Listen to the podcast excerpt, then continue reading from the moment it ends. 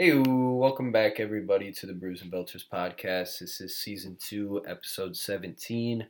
I'm Keegan Gowitz. Uh, tonight, I'm sipping on a third space brewing Nice Day IPA, 6.8%. Um, pretty good, pretty standard, juicy IPA. Nothing too special, but pretty tasty. With me, as always, Toby Henefeld. Toby, how you doing? What you sipping on? Keeks, I am doing great. Today, I have a Maplewood Brewing company from Chicago, and it is their IPA, and it is Juice Pants, seven percent alcohol, pretty tasty, uh, juicy, hazy IPA.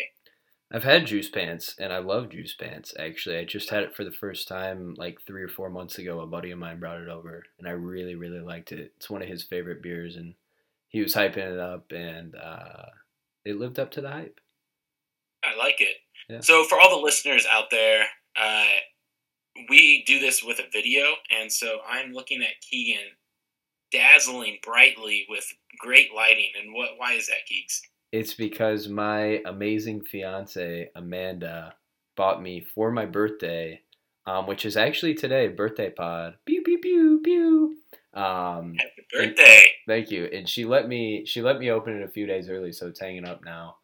Um, but she bought me a neon sign that is our Brews and Belters logo, which is nuts. She found someone on Etsy who makes these custom neon lights.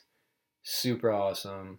Um, yeah, I love it. I we've got like a little spare bedroom in here that's too small for a guest room, so I've just turned it into the podcast slash watch soccer room. and uh, yeah, that's the light in here. I've, I haven't turned the actual light on since I got this. It's it's just it's just the neon sign. That's it. No, it looks perfect. Yeah, uh, you'll have to take a picture of it and put it on on the internet. Oh yeah, I got it on our I got it on our Instagram now. I put it up there. So okay, uh, good. Follow us on Instagram and Twitter at Brews and Belters. Uh, we're getting a little cult following on there of QPR fans, and let's just dive right into it. FA Cup this past weekend, the most magical tournament in the world. Uh, we're going to start out QPR versus Rotherham. 1 1, um, scoreless through 90 minutes. Michael Ihiekwe scores in the 98th for Rotherham.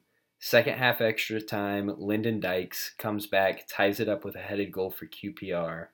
We go into PKs, almost get all the way through to the keepers, but Jordan Archer of QPR um, makes the save to give them the win. He actually injured his shoulder on the save.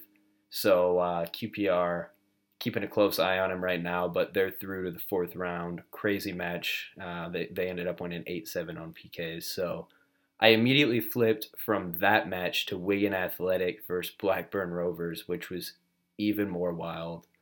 Um, super tight. That game was that game was probably the best one in the third round. Yeah, absolutely by a mile. Um, super super tight all match really back and forth. Blackburn scored in the 49th wigan equalized in the 61st um, tough bounce. It was a bomb from deep just kind of took a, a, a, weird bounce short hop kind of poor from the goalkeeper. Um, and then they take a 2-1 lead off of an own goal in the 75th on another goalkeeper mistake. Looked like they were going to win it till the final minute of the match 89th rotherham's daniel ayala scores a header off a set piece to tie it but wait, there's more because it's the fucking FA Cup, the Catalina wine mixer of football. 19 year old Thelo Aasgaard, descendant of Thor himself, receives a ball, short corner, left side of the box, 94th minute, fakes across with his left, turns it onto his right, and just whips one in from a mile out. Goes over the keeper's head. The keeper's playing a little bit out, over the keeper's head, into the top right side netting, Belter City. Uh, we had Wigan fans going absolutely nuts on Twitter. Um, I, so basically, we're a QPR Wigan fan account now. We were blowing up. Um, Love it. We, we got tons of replies and retweets. Only probably like four or five followers out of the whole day, but it was a win in my book. Uh, we had to be trending at some point, you know, even if it was just within like a five mile radius of my house, we were trending. So no, definitely, and I could see why that would be with uh, the goals that were scored, the own goals that were scored, uh, the compared to some of the other games, especially that QPR game where there was some good goaltending. It was a lot of suspect meh goaltending, yeah. and uh, there was even some denials from the woodwork. Uh, so this game had a little bit of everything. Uh, who had the last goal, the third goal for Wigan? Was it uh, Aasgaard? Yeah, correct. Thelo Aasgaard, nineteen-year-old, um, born actually in Liverpool. Wigan is like kind of right halfway between Liverpool and and Manchester. Um, he plays for Norway's international team actually, but uh, born in Liverpool, came up through Wigan's um, program, and and now he's a hero. So they're through to the fourth round. Yeah, and I mean it was a it was a beauty goal. Like Yeah. it was it was a worldie, and for it to cap off that game uh, was awesome. Yeah, there was I mean there was a lot of good games, and there was a lot of duds as well for the FA this round. Yeah. But uh, the two you, we've talked about are definitely by far, in my opinion, the best. Yeah, and you, uh, I know you tuned into your Tottenham Hotspurs. Uh, walk us through that match. Yeah, so that was uh, being watched on my phone uh, just north of Miami. Uh, wife and I were in Florida for the weekend. Uh, I mean, trash game. It was like a Bubba Gump expansion team that Tottenham was playing. Uh, I, they're not even in the championship; they're in the a league lower than that, and they are one of the worst defensive teams in that league. And somehow it took Tottenham 74 minutes to score on them. Uh, and uh, Morecambe, the Shrimps, as they're nicknamed, uh, scored in the 33rd minute. And after that, Tottenham was just in a lull. Terrible. Um, your boy, uh, Harry Kane, had to come on, save the day. Harry Winks got a goal that kind of kickstarted everything in the 74th. And I don't think he even meant to score on a set piece. I think he was curling in the pass that just went over. Uh, but it ended up being a goal. Uh, they had to sub on Harry Kane and Lucas Moura. Um, I felt bad because uh, I think that was the last game we'll see of Tenga and Dembele. Um, he was literally booed off the pitch, and he was so he said he was he claims he was upset, but they were chasing the game at this point in like the 70th minute, and he was walking off the pitch when everyone else was running to the point where Harry Kane pushed him like get going, you know, and he wasn't doing that, and he didn't even go to the bench. He went directly through the tunnel. Um, so I don't know. He has really no value at the moment because he's been in such a bad lull, and most of that, in my opinion, is because Tottenham just I don't think ever maximized his potential, um, which is upsetting. And it's kind of to the point where I was after I watched that game, I was like, does Conte want to quit? Like, like does he even want to coach at Tottenham? You know, they have in essence an open checkbook, and you know, state of the art, amazing facility, but they their players just aren't good. Like they're just not as good as they should be. And I feel bad for Conte because he has so much going for him, and not Tottenham though. That's definitely not going for him. And they've been decent in the league, which is the weird thing. I mean, they're like they're they've kept up in the Premier League. Obviously, they're not in that top four position where they're like threatening for the title, but they've played like it, it feels like they're in a much better position than you would imagine them to be in if you if you didn't look at the standings, if you didn't look at the table. You they've just been so blah that you wouldn't expect that. You would think they were drifting in like 12th or 13th and they're not there. Um, and it, yeah, it just feels really weird. It almost feels a little bit like Arsenal last year. It feels like you have a fairly talented group that just doesn't seem like they give a fuck. They don't seem to have much passion or much drive right now um, to really like push themselves forward and go win a trophy, whether it's, you know, Carabao. I mean, obviously Carabao isn't going to happen now. We'll talk about that in a minute, but you know, to go out and win an FA Cup or, uh, you know, whatever, whatever else it might be, they just don't seem driven to, to win anything. There doesn't seem to be any passion or, or competitiveness there, um, which has got to be extremely frustrating for Conte, who's such a passionate guy and who comes in and tries to, to build up that energy. Yeah, no, definitely. Um, what about your Liverpool? How did they look? Uh, yeah. Um, I mean, they had a, a fairly easy one, four one win. Uh, they were down actually, to be fair, for for a minute, went down one 0 but um, the young boys. scared? No, I knew we'd get some of the more experienced guys on there. Um, I mean, they had a decent amount of of uh, you know big names starting. Uh, Van Dijk was out there, and um, but they did start a bunch of young guys, which is great. Got a lot of them experience. Um, Kaide, uh, God, I'm free, I'm drawing a blank on the last name, but Kaide, dot dot dot, 18 uh, year old scored in his senior debut, and they ended up winning four one. Bobby got a goal as well, so I wasn't really sweating. Um, I mean, once we went down 1-0, I was like, all right, what's going on? Let's figure it out. But kind of figured that they would. Um, along with them, West Ham, Wolves, Everton, Brighton, and Chelsea, um, all Premier League teams that went through. United went through over Villa uh, with a 1-0 win thanks to a Scott McTominay strike of all things. Um, other than that, Arsenal got knocked out 1-0 against Nottingham Forest. I know you watched a bit of this, Toby. Uh, Nottingham didn't have much possession, but put three shots on goal compared to Arsenal's zero shots on goal. Great finish from Lewis Grabban for the winner in the 83rd. Uh, cross came through. He was kind of running and extended his leg to catch it while like mid slide and, and just kind of poked one in. So they're through to the fourth round. Uh, do you have any thoughts on that game?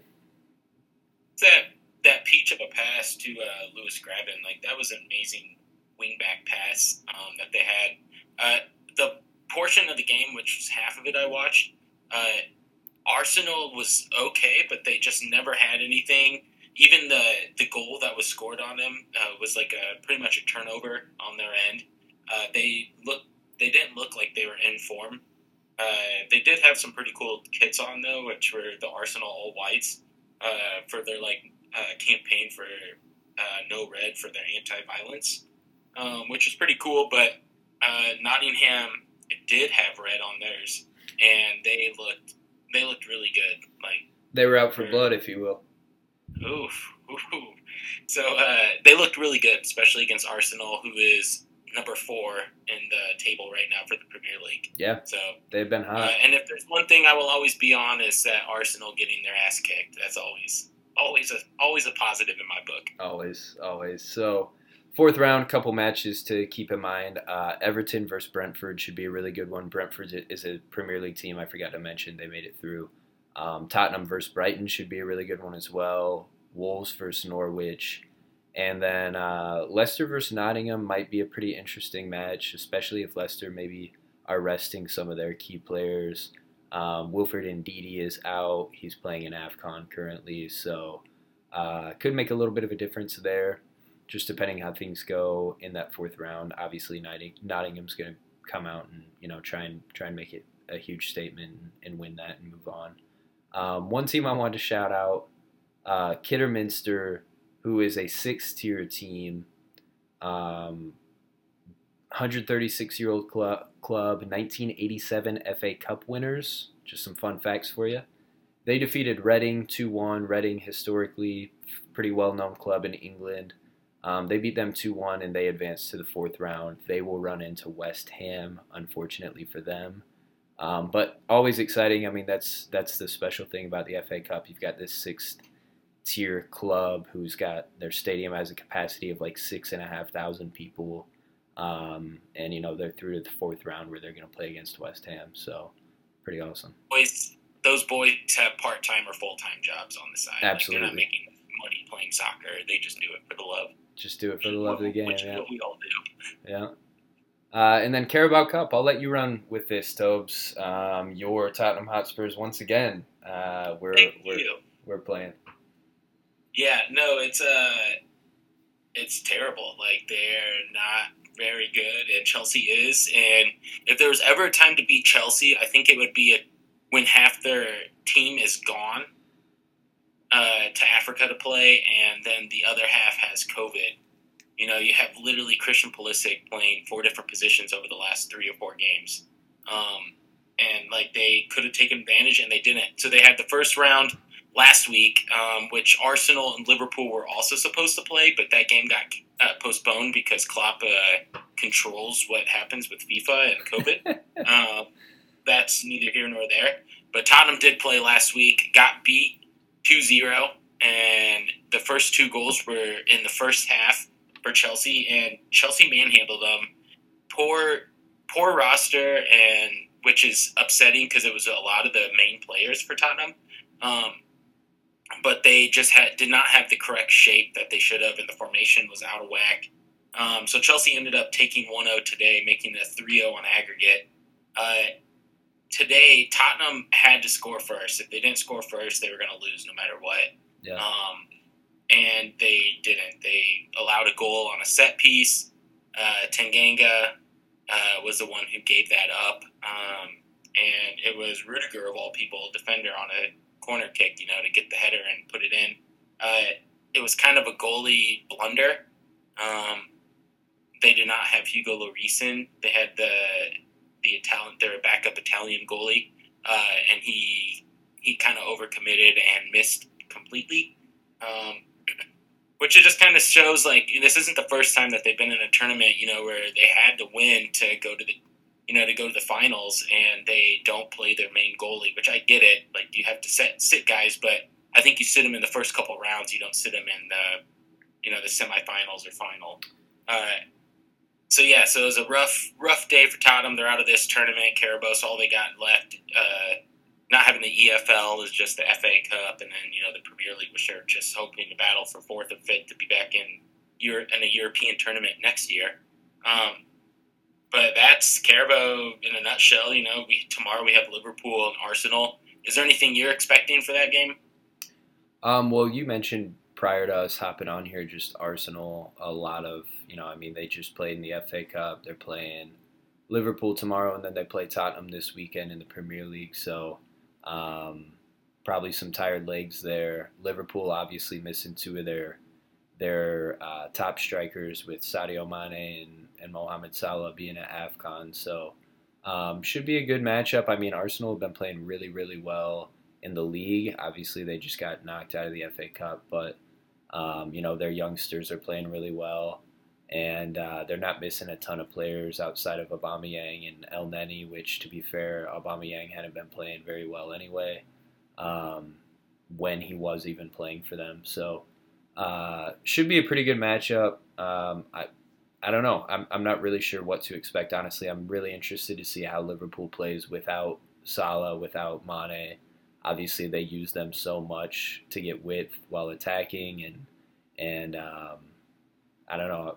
We'll see what happens. I I think Liverpool have enough depth where where they'll be all right, but you just never really know. And in cup matches like this when you're missing a few players. So we'll see. Who do you think's more affected uh, tomorrow? Arsenal has uh, the Ghanaian or Ghanaian. I don't, I don't know which one that would be. I'm always bad at that. But uh, Thomas Partey, uh, Mohamed Elneny, the Egyptian, uh, Aubameyang, and then uh, Nicolas Pepe and Omar Rekik from yeah. uh, Tunisia. So they're missing five players. Two two to three are everyday starters for them. Um, and then I would say that Elneny, the Egyptian, comes off the bench pretty regularly for them in the midfield.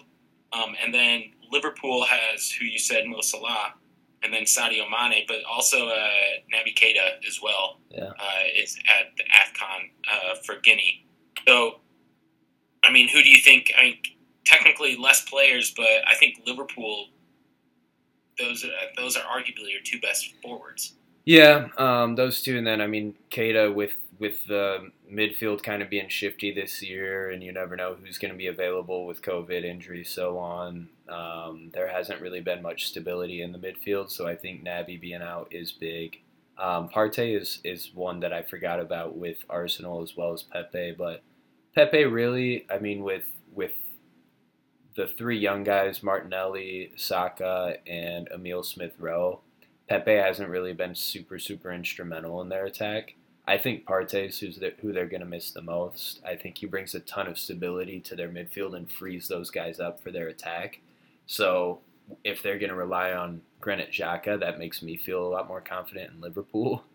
Um, however, like you said, I mean Salah right now offensively, arguably the greatest player in the world um, and the best player in the league and then Mane obviously can can light it up at any point and has been starting to play a little bit better. Popped in a couple goals before AFCON after he'd struggled for a few months in a row.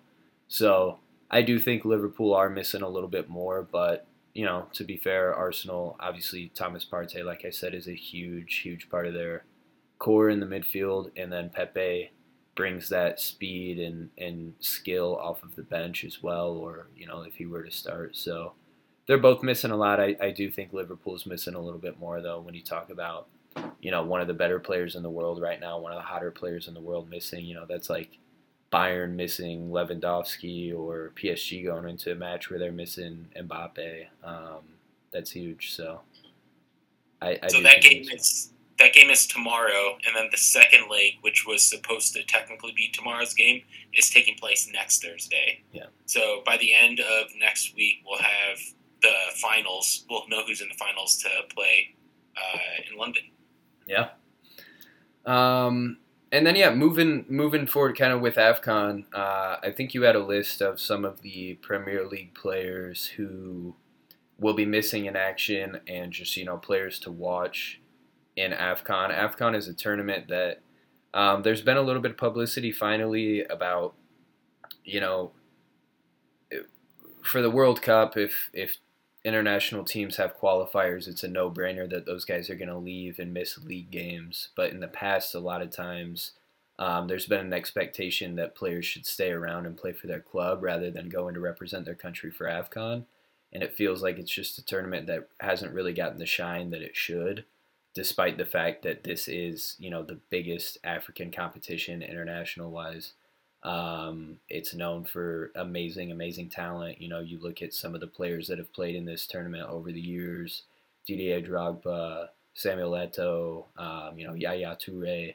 Players like that represent their country um, for this continent's tournament. So, um, huge tournament, and I'm really happy, and I know you are as well, to see all of these players go and, and represent their countries. You know, even if it means our our club teams are, are missing a few players. Um, it's it's still really fun to see, and I'm I'm super excited to watch. We're one round through so far, um, but yeah, run through some of those Premier League players that are uh, playing in this tourney that will be missing for for a bit from the league. Yeah, so there's a few teams that have none, honestly, and I'll go through those first. So my Tottenham Hotspurs don't have any players uh, on their roster. You know, they have some loanies uh, some loan people that are out there. Uh, Norwich City, Newcastle, and Leeds all do not have players represented. Um, some of the bigger ones I've already gone through. Arsenal uh, would be like Brighton. If you guys listened to our pod last week, uh, Bissouma, I had the midfielder. Um, he is missing from Brighton. Um, I think he's been great this season. Uh, Chelsea's Edouard Mendy, the goalkeeper, from Senegal. Uh, one of the other major teams besides Arsenal Liverpool affected by this is Crystal Palace, with uh, Kyoto Schlupp, A, uh, AU, and then uh, Wilfried Zaha from uh, the Ivory Coast. Uh, so they're affected. Liverpool has uh, Alex Iwobi, and then the other major team in this is Leicester City with Daniel Amartey, and then also with Mendy and Ndidi and Iheanacho uh, all missing. Uh, Manchester City has uh, excuse me, has Mahrez, the Algerian, and then uh, Manchester United has Eric Bailly and Hannibal Mejbri. Um, I'm not familiar with him, and then uh, Amad Diallo as well. Um, other than that, you know, West Ham has one or two. So does the Wolf. So does Wolves. Um, but none of them really pop off at you. Uh, Watford's midfielder uh, Ismaila Sarr uh, from Senegal that would be a large one. Um, I think currently he is injured, though. They're hoping to get him back uh, for both Senegal and for Watford. Yeah. But that's about it. Uh, quite a few players, and that's just in the Premier League. You know, that's not even including Serie A, which has a lot of uh, African players in it, and some of the other leagues as well. Yeah, the French league is a big one as well. Um...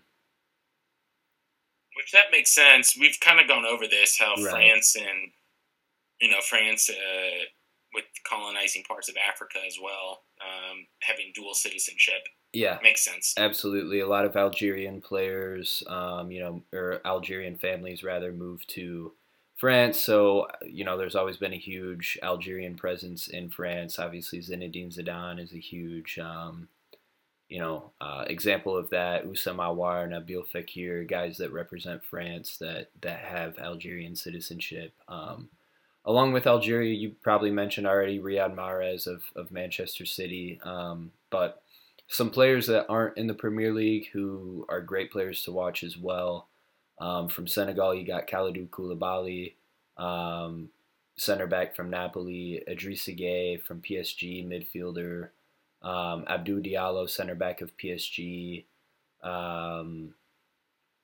Koulibaly of Cagliari, uh, uh, left winger, and then Bouna Sarr of uh, Bayern Munich, who plays a right back for them. Doesn't really play all that often, but he's playing as like a right mid for Senegal right now.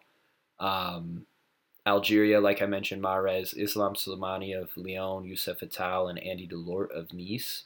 Uh, Ismail Bennacer of AC Milan, and then Said Benrahma, who you probably mentioned of West Ham.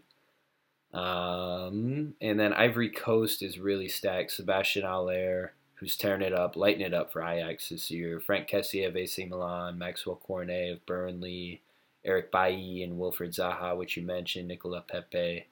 Uh, Morocco knows Ziyech right now, which is kind of a bummer. I was hoping that he would play with Morocco, but or no, I'm sorry, he's Turkish. God. Um, but Hakimi is playing for Morocco. Sofiane Boufal from uh, Angers in Ligue 1, and then Romain Saiss of Wolves.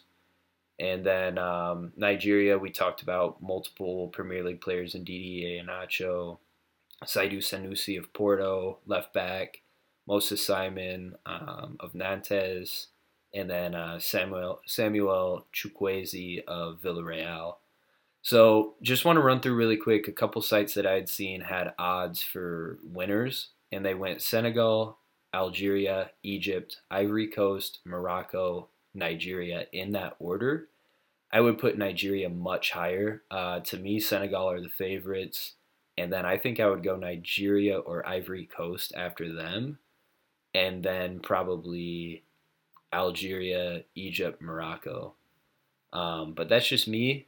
I, I think Nigeria are super, super talented, and so are Ivory Coast. And when you got strikers like Sebastian Haller, Zaha, Pepe, Cornet, and then you've got like defensive minded players like Bailly and, and Kessié, I think you're in a pretty good position to do well. But certainly wouldn't put Egypt up there in the top three. I mean, outside of Salah, Elneny, Trezeguet of, of Villa, like they, they really don't have all that much. So that kind of shocked me. Um, which is interesting when you think about again, you know, this this cup, those could be people analyzing this and just seeing big names like Salah and Mahrez and putting Algeria and Egypt up there and maybe not really diving too far into it. But um, I don't know, just kind of interested me that they were that high ranked. What do you think? Yeah, I kind of am on the same boat as you. I do think uh, Senegal and Ivory Coast are probably the two best teams. Um, Nigeria is pretty nice, and there's a few other smaller teams.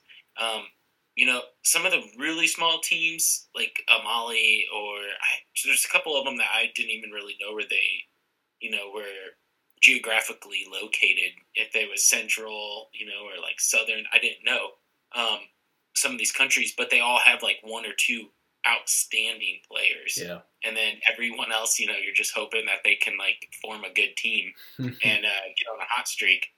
Uh, but the African Cup of Nations tournament has uh, 24 teams uh, in six groups of four. And of this group play that we're currently kicked off uh, this week, uh, the top two from each group move on, and then the four highest seeded third place teams also move on as well. Um, so there will be 16. You know, they'll trim it from 24 to 16 pretty quickly and uh, go from there with the next round of the tournament. And it's pretty exciting so far with some of the matches that they've had. Yeah, and like you said, I mean, just that's the beauty of this tournament. It's you you only get so many teams in a World Cup, and this is one of those tournaments where you get to see some of these smaller countries that do have one or two outstanding players, and you get to watch them compete on a huge international stage where you know they may not make it to a World Cup. So um, super exciting, super fun competition, and really, really looking forward to watching it play out. Um, we're we're one match day through. Uh, every team has played one match, um, and so we'll continue from here. And I'm looking forward to it. But to wrap up this discussion, uh, you mentioned Mali. Mali played against Tunisia, and there was a little bit of a referee mishap that has led to some speculation regarding um, match rigging and so on. So I'll let you kind of dive in here and explain the situation. Dude, it, it, was crazy. Like this is a, uh, this is like kind of the timeline. So come the 76th minute, there was a VAR uh, that was award Tunisia a penalty. Um, the 77th minute, Mali's Ibrahim Mounkoro saves that penalty.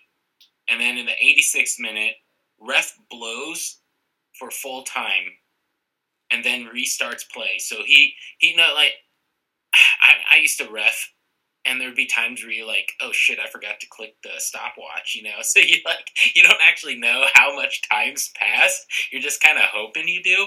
And that's kind of how I feel like this guy was. He blew the full time whistle, whistle uh, 86 minute, ended up restarting play.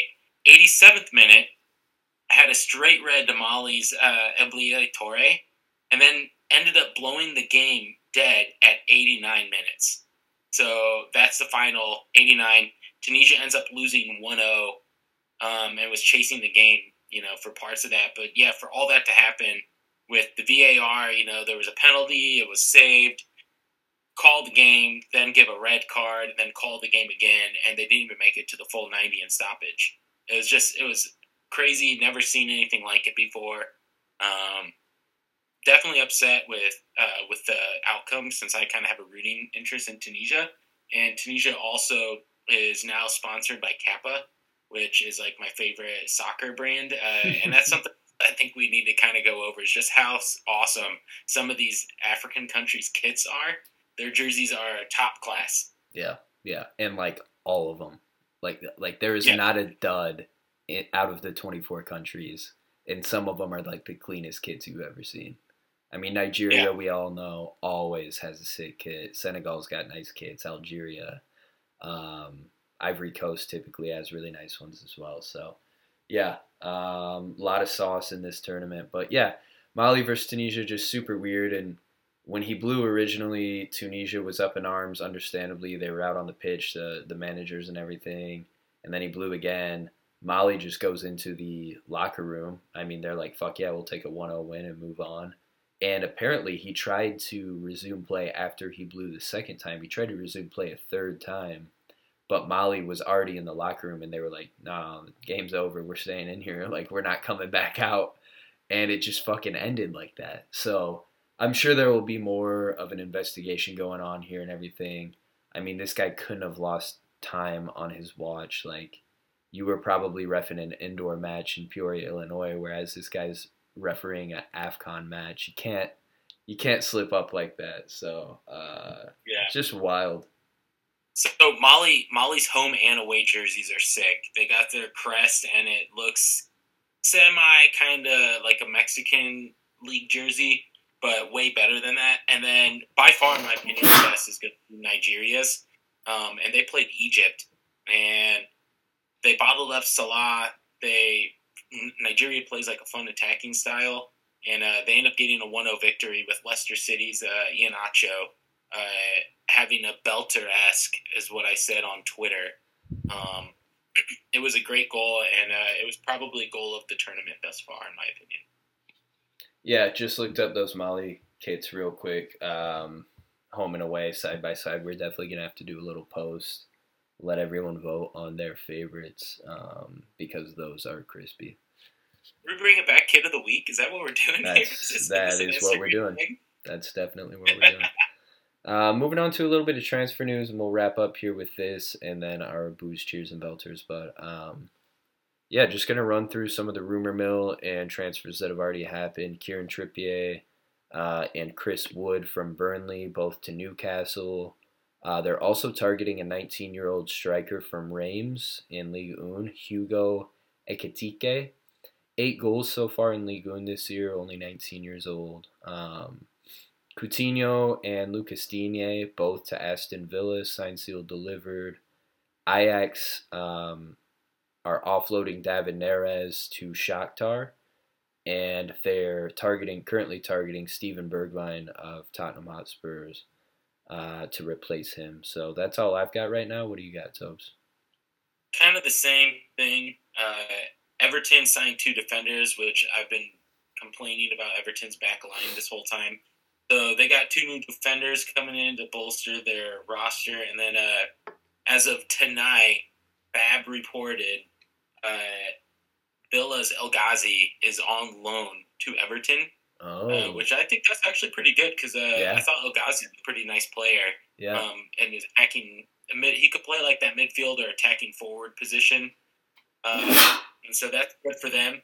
Uh, with the opportunity to buy out, um, as we said last week, Manchester City sold Ferran Torres to Barcelona, um, but that's about it. I think Villa's definitely coming on strong. You know that Coutinho signing with uh, Stevie Gerrard, I think will be good uh, especially that it's a loan because he's like over 30, I want to say, Coutinho. So I don't know how smart that would be to sign him past this year. Yeah. But, you know, just for a loan, I think was great.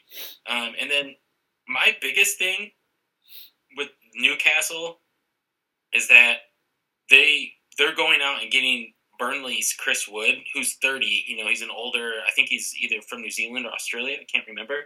But uh, Chris Wood is older, but if you look at Burnley, Burnley doesn't score goals like ever. They don't score, and for them to take for Newcastle, who is in the relegation zone, to take the leading scorer of another team that you're competing with in the relegation zone, Yeah. Even if even if they don't get any goals from this guy, as long as he's not scoring for Burnley, I think that's a win for Newcastle in my book. Absolutely. Uh, I think Chris Wood right now has three goals, and I think the next guy on his team maybe has one. Everyone has a few guys have one, and I think there's maybe one guy with two. Yeah. So Chris Wood is their goal scoring option, and for Newcastle to poach him, like that's huge in my opinion. Good bit of business. Yeah, absolutely. Um, booze, cheers, belters. I already gave my belter. Thelo Aasgaard. Um, just a peach of a goal on the a huge stage, 94th minute. Um, and then my boo was actually going to be the Mali versus Tunisia referee. Uh, and I don't have a cheer. Um, I actually don't have a cheer. We're going to keep it super negative this week. I guess I was thinking Arsenal um, with the all white jerseys spreading some awareness for, um, you know, anti knife violence and just street violence in general. Um, I guess can be my cheer, but uh, that's all I got. What about you? Keeks, the Wigan Athletic, you know, it's like Rhyme Fest. Just stand up. You're supposed to win, Wigan Athletic. Like, be proud of it. Uh, love that cheer. Um, my boo is so everything I'm doing is all for the Afcon right now. So my boo is for the Tunisian uh, game and the referee for that. Uh, my cheer is for uh, Salima Mukansanga, and she is the first primary female official in Afcon uh, referee history. So, uh, pretty important, definitely cool, um, and it's by far the best cheer of the week. And then my belter is for Iheanacho, the Leicester City man, who uh, put Nigeria up 1 0 over Egypt. And that's my booze cheer and belters, all for the African Cup of Nations. And yeah, I think everyone needs to get on board with this tournament. It's the way I feel like everyone's perceiving it is that it's a Mickey Mouse tournament when it's not at all. Um, it is a huge tournament with a ton of great players. Yeah, there's some that aren't, you know, and some of the countries are smaller countries. I even said so earlier that it's geographically hard to uh, differentiate between some of them. Uh, but that doesn't mean just because you're not educated doesn't mean you shouldn't watch it. And uh, it's especially fun to watch uh, with all the different players that they got. Yeah, yeah, you're doing yourself a That's favor if you watch it. You- You're doing yourself Yeah. a favor if you watch it because there's going to be some incredible matches, some good goals scored. So, um, yeah, I'm I'm very much looking forward to it and excited to watch as much of it as I possibly can. So, uh, other than that, I don't think I got anything else. Nah, me neither. Just uh, follow us on Twitter and on Instagram, uh, Brews and Belters. Let us know what you guys think. We're gonna put up some stuff. We've been trying to be more. Uh, I don't know. We've been trying to be. I wouldn't say aggressive, but we're posting more than what Yeah. we usually do. Yeah, a little Uh, more active lately. Yep. A little bit more active. Yeah, that's the word I'm looking for. Active. Yeah. Active. so Getting after it. Yeah. Yep. So we'll have some stuff on the different kits from AFCON, and then you know maybe some other lineup questions and whatnot that we uh, we want to see what you guys think. All right. That's that. We'll see y'all next week. Cheers. Cheers.